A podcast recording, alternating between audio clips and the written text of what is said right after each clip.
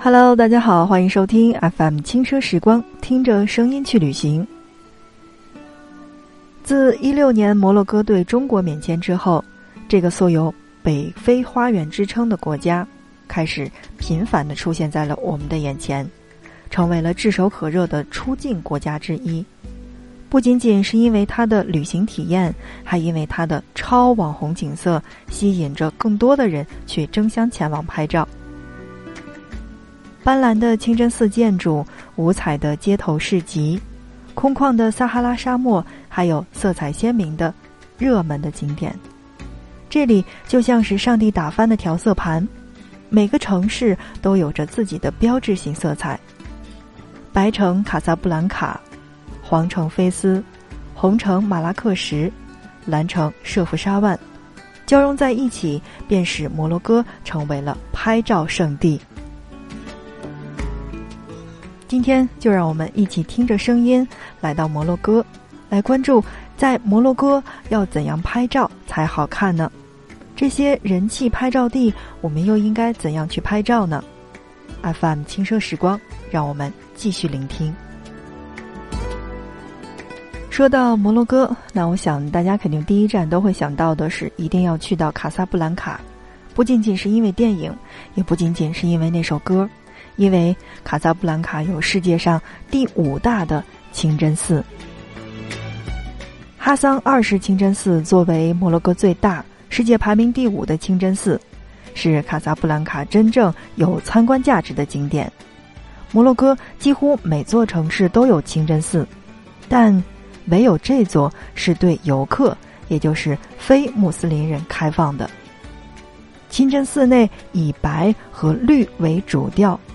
墙壁上精致的花纹独具匠心，不同角度随手一拍就美的不行。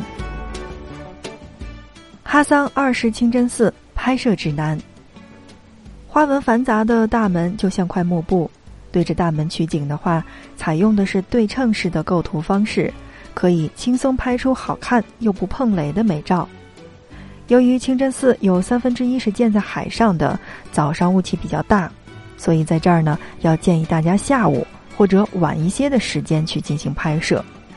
当然，如果你想避开人很多的时候，那么早去一会儿，在那儿等一等，那等着景色好了再拍。嗯，去的时候呢，我就建议大家去早上去多带一件衣物。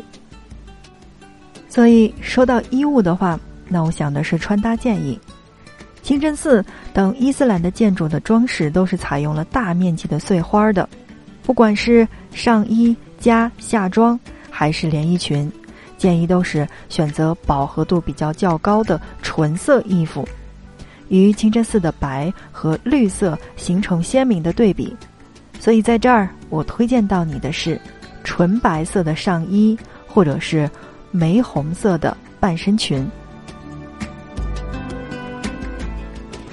作为摩洛哥的首都，拉巴特当地人其实对待外来游客还是算比较开放和包容的。那拍摄指南是什么呢？拍摄指南：哈桑塔曾经计划建造的是摩洛哥史上最大的清真寺，但是国王在塔还没建成之前就已经不幸的去世了，工程也到此为止。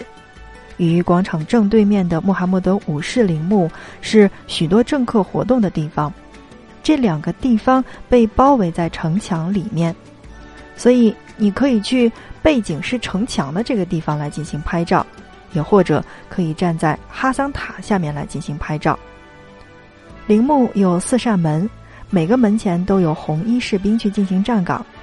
当然，我想说的是，这些红衣士兵并不是所有的都愿意和你去进行拍照的。如果你站到了士兵旁边去强行拍照的话，就会遭到士兵小哥哥的拒绝。所以，不管是直接拍照还是去间接的合照，都要请大家去先征求对方的意见。那如果同意了的话，那么你在拉巴特就可以与站岗的士兵小哥哥。一起合影了。到达红城马拉克什，那我想到的第一个地方一定是迷人的马约尔花园。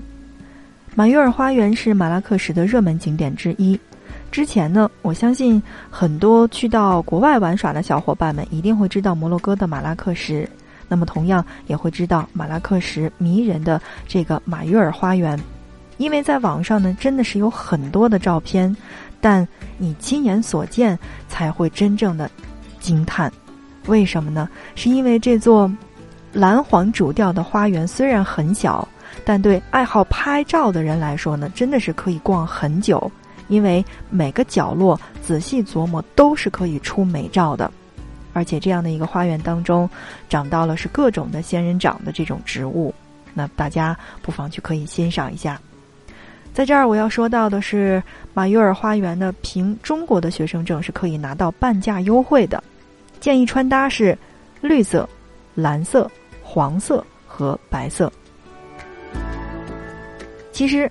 如果你真的是想去到这个地方的话，你会发现网上的很多博主推荐穿到的是黄色和蓝色相撞的这样的一个颜色的衣服。虽然黄色在蓝黄主调的建筑当中已经是很亮眼了，但花园还是有很多的绿色和红色的植物。大家也可以去选择衬其他肤色的颜色的白色、米色和红色。避免撞上了一堆又一堆的黄色系的衣服比较尴尬。当然了，我觉得黄色出门还真的是一个挺明亮的色彩，那不妨大家可以多带两件衣服。说完了花园，我们来说说我最喜欢的马拉克什的这个地方，叫做红色麦地那集市。嗯，怎么说呢？这个地方其实是有一点玄乎的。我不知道大家有没有看过志玲姐姐的一期综艺节目，讲到的就是马拉克什的这个地方。红城真的很漂亮，这个地方是老城，城墙呢主要的色调就是红色和粉红色为主。那么街道复杂度是摩洛哥简直就是排第二了，因为这种。漫无目的的曲折延绵的街道中闲逛，你真的会丢。其他地方我不知道，那有没有人去过丽江的？就是听我们节目的小伙伴有去过丽江的吗？去过丽江，你有没有在这种蜿蜒的街道当中，嗯，走到不知道哪里的？就是你没有办法，它不是一个圆的这样的一个地方，你了解吗？就是这种情况。所以，如果你在马拉克什的这个老城区的集市的话，那在红色背景之下，除了百搭的黑白色，也可以选择其他浅色系的搭配，这样就能衬出它的反差，更加的突出人物的美好。那其实我的建议真的是红色和白色就可以了。当然，除了巷道，老城附近的集市。还是有很多售卖手工艺品的店铺，比如说像陶瓷盘子，还有各种各样的蜡烛灯、包包和饰品。你可能想不到，站在琳琅满目的商品当中拍出的照片也一定很好看。不过拍之前要先征询店主的同意，一来随便站在人家的店铺门口去凹造型，嗯，是很不礼貌的；二来避免拍完之后，嗯。他会向你索要很高的费用，因为我们都知道，出国之后，尤其是在摩洛哥，黑面包车是真的很多。撒哈拉的黑色的这种导游也好，包车司机也罢，真的也会很多。所以，如果你在集市门口的话，也一定要去征询人家的同意才可以。正在收听到的是 FM 轻奢时光，听着声音去旅行。今天，让我们把声音的内容转向了摩洛哥，来关注在摩洛哥拍照的话要注意哪一些。有着摩洛哥最美村落之称的阿伊特本哈杜村，也被媒体们称为是非洲的好莱坞。你可以在多部的影视作品当中去看到他的身影，比如《红海行动》，或者说《权力的游戏》。这里的沙漠团途中是必经的景点之一。如果你在当地报了沙漠团，那么这儿就应该是其中的一个景点。导游会带你一起去走向这个地方的制高点，可以进入村落前的桥上，从低到高去拍摄后面的村落的全景；也可以沿路边向上的这样的一个高处，在图中任何的一个你喜欢的地方去俯拍整个的村落，让身后的沙堡当做背景。穿搭建议的话，那我觉得像砖红色、暗红色等等这种红色系的衣服可以成为土黄色背景的亮点，加入了条纹、流苏等等这些元素，更有当地土著人的风情。怎么说呢？这个颜色其实我真的是没学过美术，不知道该怎么样去形容这种颜色。那只能说是，如果是我的话，我会选择纯黄色的 T 恤，然后加上砖红色的半身裙，因为这个地方其实是接近沙漠地带的，白天的温度真的是紫外线会很强，而且会很高，而且风沙也会很大。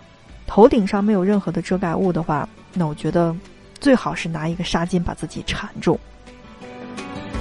说完了综艺节目的拍摄地，我们再来说一说撒哈拉沙漠。这个地方叫做梅尔祖卡。到撒哈拉沙漠呢，是很多人到摩洛哥的必体验了。像七八月份的撒哈拉，每天的温度都在四十度以上，就算到了晚上，天气还是会很热。我们在很多的。国内的沙漠当中就已经拍照了。之所以选择在这里拍照，因为这里就是撒哈拉。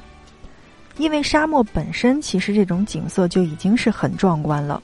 拍摄时可以采用的是大景加小人物的这种构图方式，还可以加入很多自己的创意，比如说踩几个脚印儿啦，还有带上自己的道具，也是一个不错的选择。位于菲斯老城区的皮革染坊是菲斯著名的景点之一，因为染料中含有天然的动物的粪便，所以气味真的是特别的难闻。但即便如此，每个来到菲斯的人依然去愿意一睹这个五颜六色的工坊。染坊其实是不需要门票的，只能进入旁边的皮革店铺，到靠近染坊的这个阳台去进行参观。那有些观景角度比较好的这个店家呢，则会收取一部分的小费；有一些店家也会邀请你去免费的参观，但也意味着他会在你参观的时候一直引导你购买店铺里的一些商品。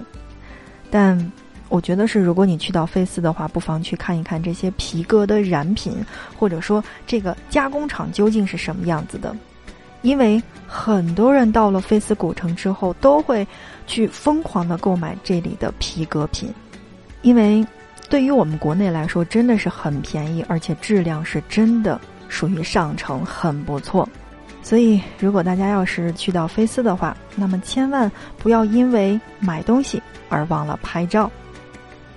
好的，那看一看我们的节目时间，这一期的内容呢，确实是有一点点长。但我们来说到的是在摩洛哥最后的一个景点，这也同时也是我自己比较喜欢的一个地方，叫做舍夫沙万。